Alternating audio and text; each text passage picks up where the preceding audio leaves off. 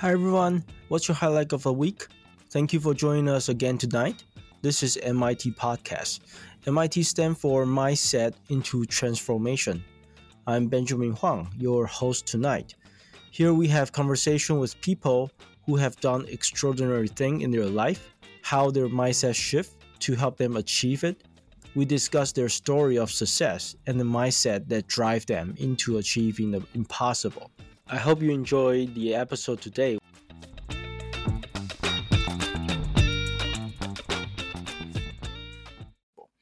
Today we have a very very special guest joining us today. Uh, Randy Smith is the founder of Impact Equity. Randy started his real estate investing career doing out of state, single family, long term rental, and he quickly realized the many addition, additional benefit he could receive by switching his strategy to passively investing in multifamily syndication. Today, we'll let Randy get into his strategy and his story and how he achieved those impossible. Randy, thanks for coming to our show. How are you today? Very good, very good. Thank you so much for having me on the show. I really, really appreciate the opportunity to talk with you and your audience. Thanks a lot, Randy. Um, so uh, before we start, uh, we have um, um, learned that we have a, a shared uh, common group, um, and you know this really excites me because this uh, kind of point out that we we are uh, aligned on you know the, the mindset and value. So I kind of want to learn how you become a real estate investor. Want to give us a little uh, background on, on how you started and and, and your uh, pre real estate you know life? Yeah yeah absolutely. So i am uh, basically i'm a sales guy. I've been in or around sales and sales leadership for 25 years through various organizations in corporate america. Um, i worked for, worked for a large environmental services company for about 10 years and then most recently i spent 10 years with a large financial services organization. And i had the opportunity to actually meet with small to medium sized business owners in person over the last eight years or so. So I got to kind of get into the mind of the entrepreneur, see what kind of makes them tick, and uh, really get kind of a peek behind the curtains on what small business and entrepreneurship looks like um, in contrast to corporate America. Um, so I saw kind of both both sides of the the spectrum there. So uh, about I don't know four or five years ago, real estate I think it has always been in the back of my mind. My my dad actually um, owned apartment complexes in L.A. Um, so I got to watch that from a distance. I actually grew up in northern Michigan, but got to see the success and the wealth that he was able to generate from from owning real estate. And it, it was in the back of my mind that someday after I I kind of got settled down, I got my feet on the ground, after things stabilized, I would then jump into real estate. And, um, you know, I, I had some periods in my career where there would be these lulls between promotions or job moves. Generally, when I would start getting bored in a role, I would start to look at real estate more, and I would I would read the real estate books, and I would listen to podcasts, and I would you know try to start talking to people about this and start tinkering around with it. But inevitably another promotion would come or a job change or something that i would have to put have to put all of my attention into that next role. Um, so that that was kind of the case probably for the last 10 or 12 years. And then probably four years ago five years ago um, i kind of came to that same position in a career I had moved into a role I had actually performed at a, a, a very high level, um, won all the awards and got all the accolades. But I started to have a little bit of bandwidth where I could invest my time and energy into investing or um, at least researching on real estate. And that's when I dug in and, and initially pulled the trigger on buying a couple of turnkey rentals out of state uh, to start the journey. So it was really a long process with it in the back of my mind. And then finally, it was um, honestly, I I was listening to a podcast, and there was a really enthusiastic, energized, super high personality guy that had this fant- fantastic offering, and I was sold. I had been uh, thinking about this for years, and and he pushed me over the top, so I pulled the trigger. Very nice. And uh, so I, you you uh, you kind of uh, briefly mentioned that that you started with the out of state turnkey invest uh, investing, right? Yeah, um, yeah. Why, why why did you start with out of state? I mean, why not in state or somewhere in your backyard? Yeah, good question. And and I certainly pro- I would have preferred to start in my own state, um, but at the time, with the education that I had, my goal was to acquire a cash flowing single family property is what I decided that I wanted to start with. And I live in Phoenix, Arizona, which, as you know, is a very hot market. Um, like my personal residence in the last last 10 years has about almost 4x in value. Um, so the the value of these these homes is so high that if I were to buy a three or four hundred thousand dollar property, there was no way I could have the cash flow that I would need to be cash flow positive, um, and come anywhere near that one percent rule that you hear, or even even the mm-hmm. half a percent, or you know, there there was no way I was going to cash flow. And I, you know, I think it's, um, I think the energy and the excitement around real estate investing at times does a disservice to the new investor where they you know new investors quite often think if i can just cover my mortgage i'm going to be okay and and i'm here to tell you things come up very very large expenses happen and if you're not prepared for that that can be a pretty scary situation if you're not uh, financially stable enough to support a five or an eight or a ten thousand dollar expense that comes up so the the the cost of the homes in Phoenix um, really created the necessity to invest out of state, of state for the strategy that I was leveraging. Very nice. Um, the you you mentioned that the uh, like um, when you're doing real estate investing, it's really important that you consider the cost and also uh, be prepared to have some dry powders uh, for the largest expensive, right? Sounds like yeah. there's there's a there's a challenge and the difficulty that you experience. Is, is that something you would like to show to share with us? Yeah, and it's kind of twofold. First of all, I will say, um, you know, you mentioned having dry powder, and I think it's it's really really important to have your financial house in order before you jump into real estate investing. And um, what I'll share is that I, my wife and I were actually very big Dave Ramsey fans, and we followed his baby steps. And you know, you know, a lot of people think we're nuts for following those baby steps, but um, if you can approach real estate real estate investing with a few dollars in your pocket, it's a very different environment than trying to come into a deal with no money, trying to find seller financing. Um, you know, if you can bring a financial house that's in order to the table, a lot of additional options open up for you. Okay. Right. So, with that being said, yeah, I, I, I bought a couple of turnkeys. Um, and, and fortunately, the operator actually slowed me down. When I met with him, I was ready to buy, you know, these are eighty, hundred thousand dollar houses. I'm like, I want to go all in and I want to buy 10 from day one and just go big with the guy. And the guy actually, he cautioned me and said, well, no, no, no, let's try one or two and see how it mm-hmm. goes, and then we can do more. Um, and thank God that I did, because quite frankly, you know, within um, a couple of months, we had some very significant expenses that came up. That wow. um, had I bought a bunch of houses, I would have been, I would have been in a world of hurt, quite frankly. And um, yeah, I, I think it's important to know that going into it that there, you're you're going to have issues, um, and you need to have some reserves in place to keep that from happening. I was actually doing getting some things ready for my taxes for my CPA today, and looking back on one of the units we brought, um, we had about a five thousand dollar roof repair that there was rain that came into the house, so it damaged some drywall and some carpet, so almost five thousand dollars. And mm-hmm. then after that, we had to replace the entire roof. So eight or nine thousand dollars on top of that. So within a two month period, we had fourteen thousand dollars in expenses on this wow. property that I'm cash flowing one hundred and fifty dollars a month. You know, so wow. okay, yeah. So if you do the math on that, it's pretty scary. Yeah, yeah, yeah. yeah. So was was it a syndication or was it uh, just someone was selling house and you're buying from them?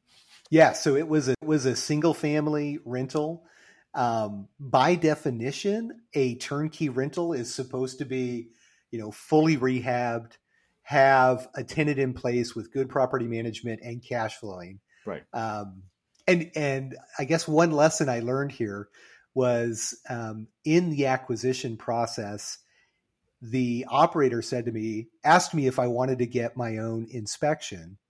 And he said, Well, we've done our own inspections um, mm-hmm. and we feel confident that this is what it needs. And I thought, you know, this guy is such a stand up guy. I heard him on a podcast. He must be telling me the truth.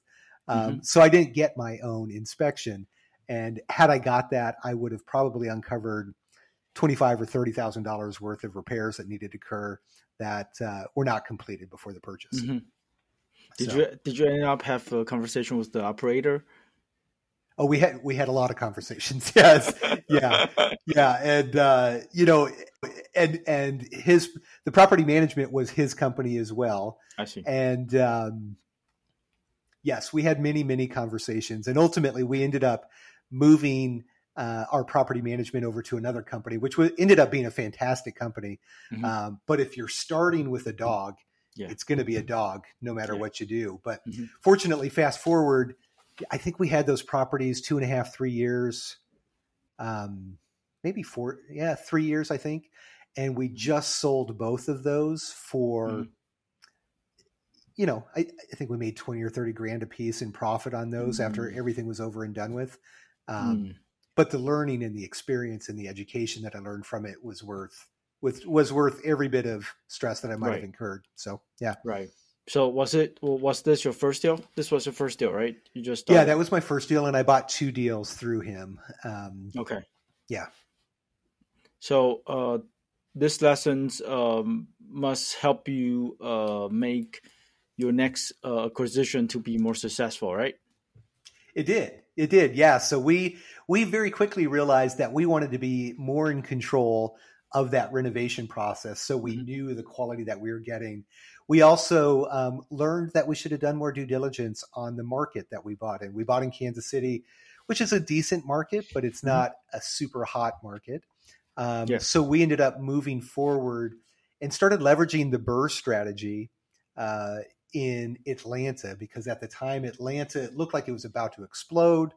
Mm-hmm. Um, the market was was heating up, much like it was here in Phoenix and a lot of the other Sunbelt markets, mm-hmm. and mm-hmm. um, we jumped in full speed with uh, the BRRRR strategy at that point in Atlanta. Mm. I see, I see. And with your current uh, investing journey, how uh, what's your portfolio look like? So, so I have since actually sold all of uh, all of my single families. So we ended up um, three homes in Atlanta, um, all the way like full gut rehab on one of them, and probably a mid level, and then somewhat of a cosmetic flip. Um, but we did three BRRRR strategies, and over the course of um, you know, of what two and a half years. I guess this all happened during COVID too, which added some interesting twists to that process. But yeah, we were able to generate a significant amount of wealth by mm-hmm. um, leveraging the BRRRR strategy on those properties in Atlanta and learned just a ton. Um, right. But but I found pretty quickly that you know, in order, the goal the whole time was for me to increase my, and I'll do air quotes, passive income. Um, because I'll share with you, BRRRR strategy and turnkey strategy are anything but passive income. Um, it was a part-time job doing that. Um, right. But after doing after doing the math, I probably needed between 50 and 100 homes uh, in order to replace my income and decrease my dependence on my W2. So like many different many different investors, I started looking at multifamily mm-hmm. and the syndication model, which is the path that we pursued at that mm-hmm. time.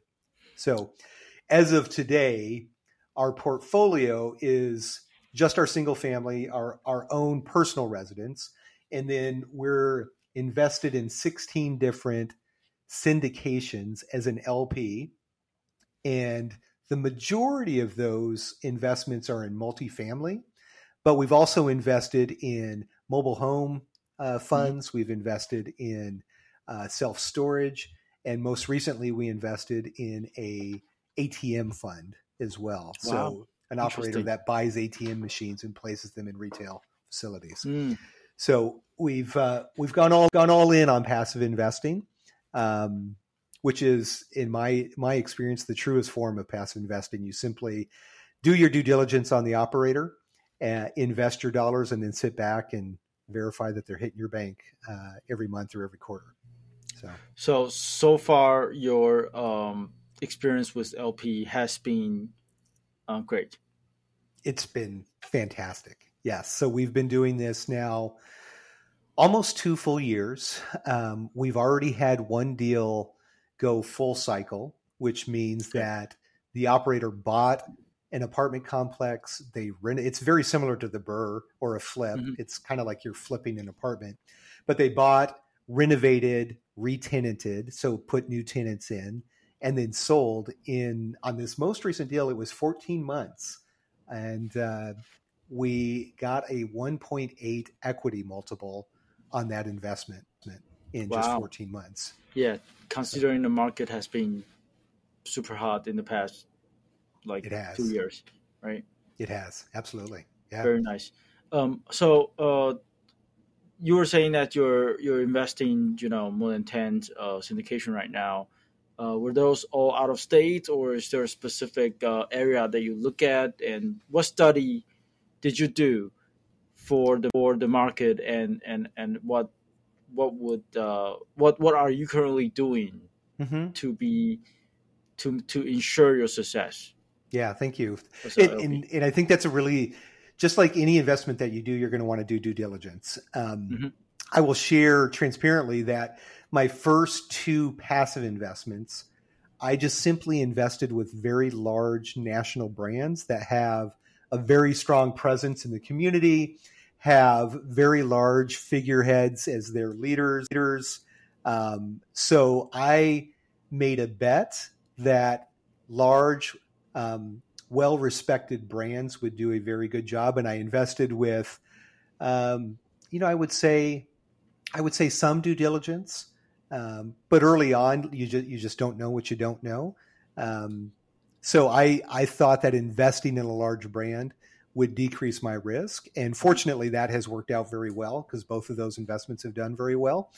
Um, but as I became more educated on it and started to get better networked in the community and started learning the business more, I started learning the questions to ask and learning the operators to look at and learning that track record is the most important thing that you can ever take a look at when you're looking at an operator um, mm-hmm. because there's a lot of different operators out there that have no track record at all maybe they've gone to some weekend seminar or they've paid 30 grand for some mentorship um, um, but they don't actually have any experience and mm-hmm.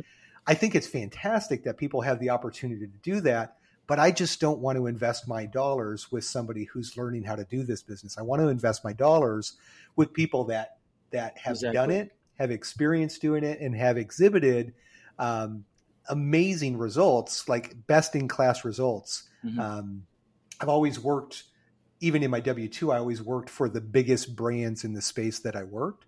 Um, so I've got a big I, I put a lot of value in that brand and everything that comes along with the brand. Mm-hmm. So reputation basically is what you care most.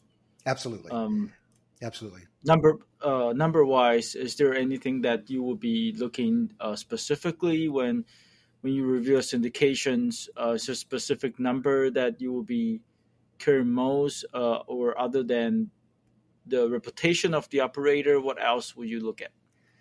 Yeah, so it, it, it's interesting. I think if you were to collect the investor deck from a hundred different syndicators, I think eighty percent of them are going to show fourteen to seventeen percent IRR, three to five percent cash on cash.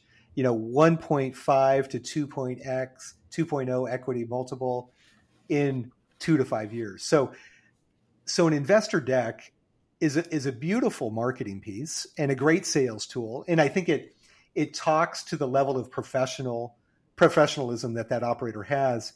But a pro forma and a deck is just simply a marketing piece. So mm-hmm. um, you're betting on the jockey and a jockey that's never made it around the track.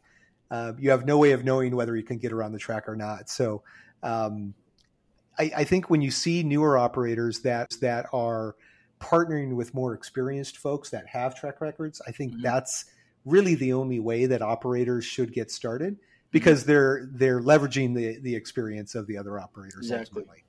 Exactly. So that that is really what I look at. So investor decks don't mean a lot to me, other than mm-hmm. I want to make sure they look professional. And um, I heard somebody today that said um, an investor deck is kind of like um, going to an interview, and mm-hmm. you know if you show up in sweatpants and a t-shirt to an interview.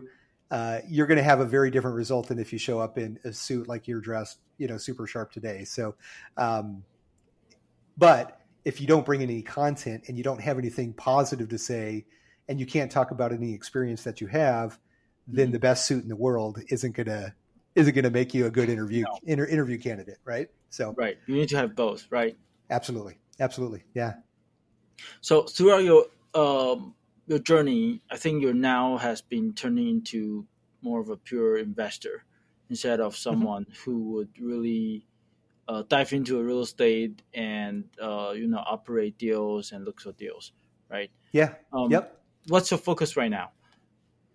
Yeah, good question. So I um, a few months ago, I actually ended up um, getting laid off from my W two position after ten plus years or so, and uh, in hindsight, it's actually it's turning into a blessing in disguise because I've gone I've gone all in on this passive investing space. And I'm really trying to create a platform that helps to educate the passive investor because there's a lot of uh, meetups and podcasts and books and there's a lot of resources and material to learn how to become an investor or become a syndicator or a real estate investor but there's a, not a lot of resources that are available available to educate the passive investor. So my my new business impact equity was was formed solely for that purpose to educate the passive investor and help the traditional investor transition over to passive investing through the use of the syndication model in real estate and across all different types of assets. So mm-hmm.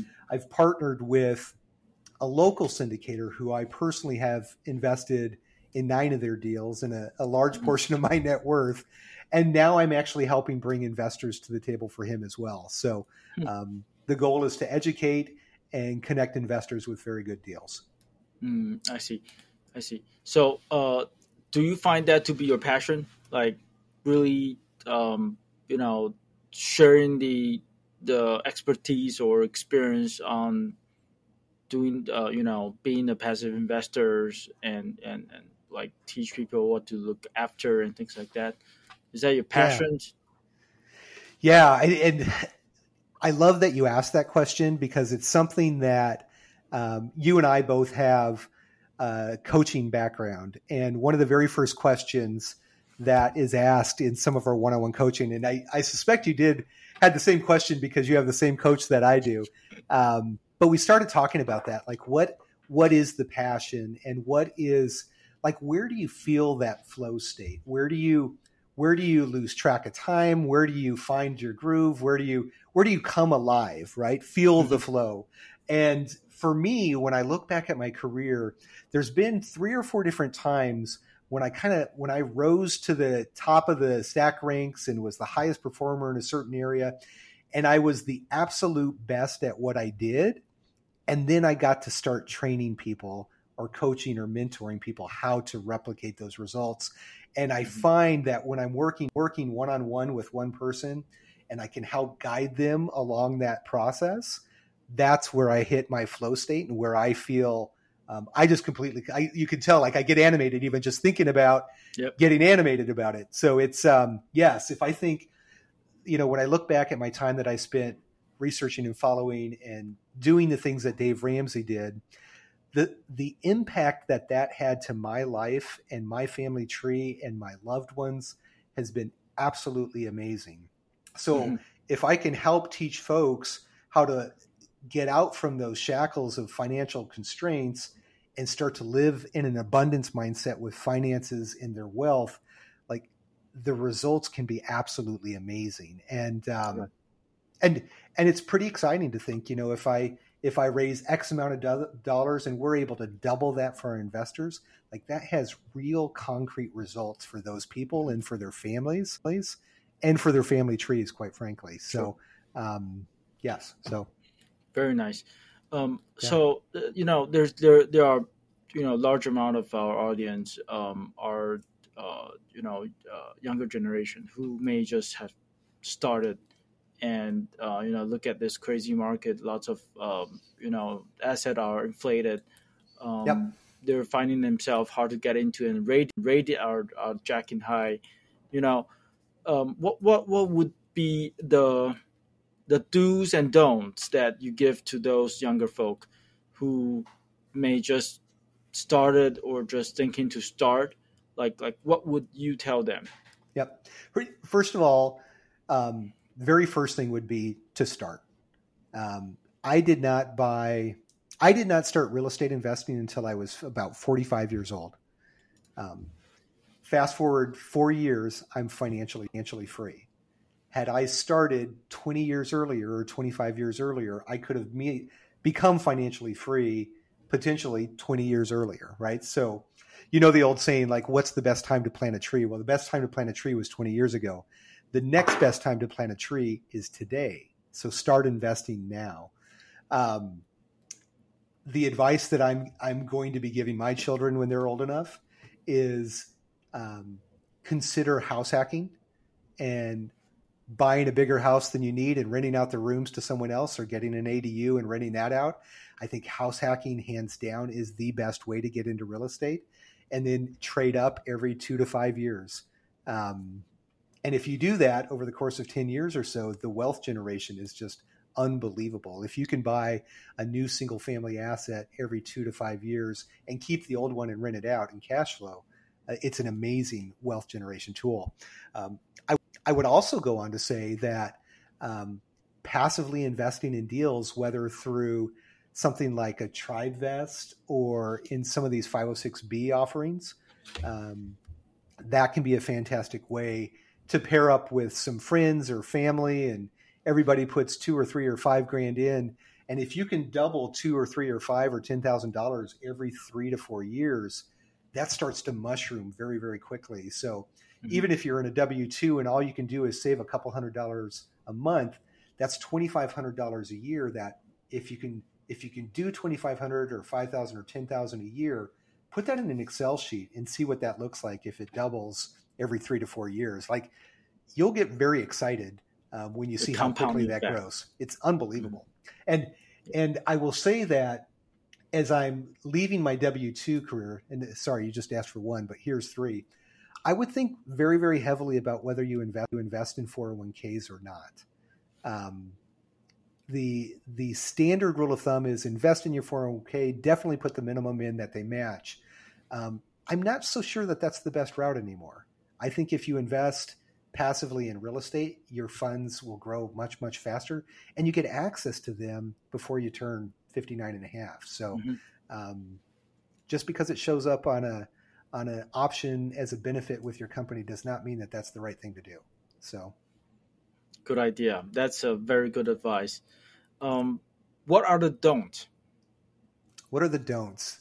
Um, because I mean, question. A, a, you know, a lot of people would be able to get the ideas of what to do, mm-hmm. right? But what's not to do because mistake is something that you can really learn from others. Yep. And try not to make the same mistake. But yep. success may not be, you know, rep, uh, repeatable sometimes. Yep. Yeah, that's interesting. So, it's it's funny. I think that everybody knows success leaves key leaves key or um, clues, right? So everybody knows that. Like if you want to if you want to find success, go see go find somebody that's done it and replicate what they do. And something I'm learning just recently though is that um, like mirroring somebody else will get you about 90% of the way. But like being true to yourself and being authentic both internally and externally and being 100% the person that you are is what leads to astronomical success right you're mm-hmm. never going to be on the cover of times trying to be somebody else right mm-hmm. um, or Time Magazine. So, um, so I would just say, like, go deep within and find out who you are, and then be that person fully. And I think that's where one, you're going to feel the flow, and you're going to find that flow state. But three, you're going to be the guy that, or the woman, or or the they that you can be, right? So, all that being said, um, you don't know what you don't know as well. So make sure to continue to educate. And and probably the biggest mistakes that I've made in real estate is that I've hired an expert and then I've ignored the advice that they gave me. So if you're going to go out to experts, like do what they say, you know. So um, yeah. we we bought a house in Atlanta, and we hired a structural engineer to take a look at it, and mm-hmm. the guy said, uh, "This like the whole structure needs to be redone." Uh, like the whole foundation foundation needs to be redone. Well, we talked to our realtor, and our realtor convinced us, no, I think we're going to be fine because I got a guy who can fix it. And we ended up buying a house that ultimately was a teardown that um, we were not able to renovate. We ended up having to sell that thing for a loss, and we were very, very grateful to sell it for what we actually sold it for. Yeah. We almost lost. We could have lost a hundred grand plus on that deal. So, mm-hmm. um, hire experts and then do what they say. Yeah, that's a that's a that's a very good advice too.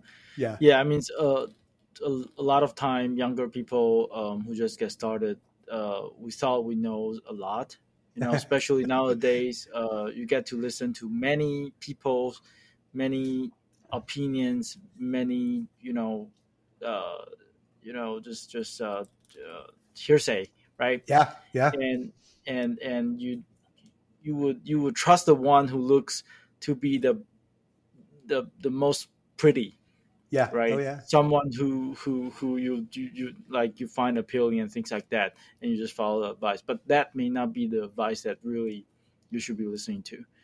Very yeah. good yeah randy I, I i really appreciate the do's and don'ts because the you know like most most of our guests um are offering different do's and don'ts and i, I really hope those advice and input offer uh, value to the younger generation.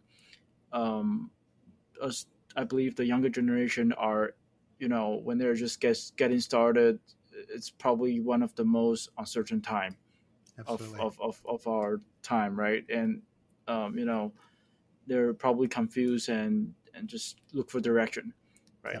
So, and to be honest, we, we don't really know the directions, right? We know some of it, but we don't know it all, right? When and I think one one was another mistake I made when I was younger. I was so worried about what decision I was making, and I think it's less important on on what you choose to do, but just choosing to do something and going all in on it because you can do. I, I love the saying you can do absolutely anything, but you can't do everything. But right. you got to start right. Mm-hmm. So pick something and do it. And um, if you don't, if, if you don't win, you'll learn, and you'll take that into your next your next opportunity. So. Mm-hmm. Yeah, Randy, there's one more topic that you briefly touch on. I think you can offer tremendous value to it. Was for the people who are holding W two right now. Um, when those people found they're not really aligned with the thing they're doing, when they're not really enjoying their W 2 mm-hmm. what would you tell them? Like, because you know, given the way the W two first is pretty hard, pretty because that's your comfort zone, right? Yep. And and uh, and of course, if if if you're being asked to to uh, you know quit W two, then that's a different story. But for most yep. of people, they're holding W two as their safety net. Yep. What would you? Yeah. So the the the W two they talk about the golden handcuffs. Um, where they pay you so much money that you're afraid to leave, and I, I definitely experienced that. Um, but I I will share with you, like regardless of how secure you think you are in your job, um, you can get the phone call where you get the word that you know you've done amazing things for us, but you know we're we're going a different direction. Um, I've received that twice after two 10 year careers. Um, so you know if you if you find what your passion is, or if you find something that you're interested in, um, you know this idea of the side hustle or working on nights and weekends or, or dedicating certain amount of time to something else um, um, it's a really, really great way to see if that's something that could potentially sustain your lifestyle afterwards. And, you know, um, I mentioned earlier that I, I, think it was probably a gift that I ended up getting let, let, let go. But as I look back now, I wish I would have started working harder on this while I still had the security of the job because there are still some gaps between the lifestyle and the income that is there. So, um, you know, the easiest thing in the world is to do something else until your income exceeds what your lifestyle is, and then it you've got no reason to, it, or you certainly have more options, um, mm-hmm. and you can pick and choose what you do with your W two. So, my advice is find some type of side hustle that you love and you're passionate about, and spend your time there. Find a hobby that you can make money on. Definitely. Mm-hmm. So basically, uh, get to the point that you are financially free, and you get the freedoms to choose what you are, you know, enjoy and and have passion with. Absolutely, and and you can either increase your passive income to a certain level, or you can actually decrease your lifestyle as well. Mm-hmm. Um, I, I, know a lot of people that live on three to four thousand dollars a month, and um, you know, to think of doing that now would be would be hard. But um, if you do the right things financially, you can live a very full life on, you know, much less than what you think you can. Right. So. Randy, there's one more topic that I always touch on uh, with our recent guest was um, with a market condition like this, um, should we still invest? If so, why? And what what's what's your advice? You know, jumping into investing. Yeah. Right so so short answer, yes. Uh, um, the dollar sitting in a bank account today with inflation at 9.1% or losing value um, every single month that passes you're almost losing 1% of the value of the asset that's sitting in the bank okay um, so even if you were to invest in something that would do moderate and make three to four to five percent per year, that's a fifteen percent spread. Um, if you look at the inflation piece there as well. Okay, so um, absolutely, Th- does it mean that you maybe need to go in a different direction or look at different asset classes that do better during recessions or during uh, downtimes in the economy? Absolutely, um, but if you look at the people that acquire real wealth um, generational wealth, they continue to invest in high times and low times. And the only constant is yes, they keep investing. Um, so, absolutely and, resound- and resoundly, yes, invest. Very nice. So, guys, now you have it. Uh, the advice from uh, experienced investors uh, who's been doing uh, great stuff and and been been really successful. Uh, Randy, is there anything else that we didn't touch on and you believe you have to touch on before uh, we wrap up here? No, I, I, this was a great conversation. I love the message and I love the audience, uh, what you're trying to share with the audience. So yeah, no, thank you. It's just a pleasure being on with you. I think you're a fantastic interviewer. So thank you, Randy. Um, uh, there's there there's two quick questions that we ask all the, the guests. One is what's your uh, favorite books or the books that you would recommend people to read? Okay, I so I'm a big uh, Benjamin Hardy um, and uh, Darren Sullivan or Dan Sullivan reader. So I love his entire series, and those are always the ones that I say. So the Who Not How or Gap and the Gain or Personality Isn't Permanent? Like all of those, I absolutely love those. But I say those all the time. So I'm going to go back to two that um, I literally looking through my Goodreads, which is a really cool app to track your re- your reads in. There's two different books, and they're a little contradictory. But one is The Millionaire Next Door, and The Millionaire ta- Next Door literally talks about the guy who lives next door that drives, you know, the eight year old car and and wears the Levi's and buys his suits from J.C. Penney's. Granted, this was probably 30 years ago that this book was published, um, but the the true millionaires are not the guys that are um, flashing the Rolexes and the and the things like that. So um, the way to wealth is is accumulation, right? And then another one called The Magic of Thinking Big. So these are two books that I probably read for the first time over 20 years ago, that are a big part of the foundation of my belief system in the space today. Awesome. Um, Randy, how, how do people uh, find you? Social media, so, website? Yeah, so easiest way to find me is LinkedIn under Randy Smith. Um, my website is impactequity.net, and I am on Instagram at at sales salesguyinvestor. Um, so any one of those places, or you can email me, randy at impactequity.net. But yeah, if you have any interest in passive investing or just learning about the space, uh, schedule some time. I'd love to connect. Thank you, Randy. I really appreciate your time. Thanks for coming to our show. Absolutely. Thanks so much for having me.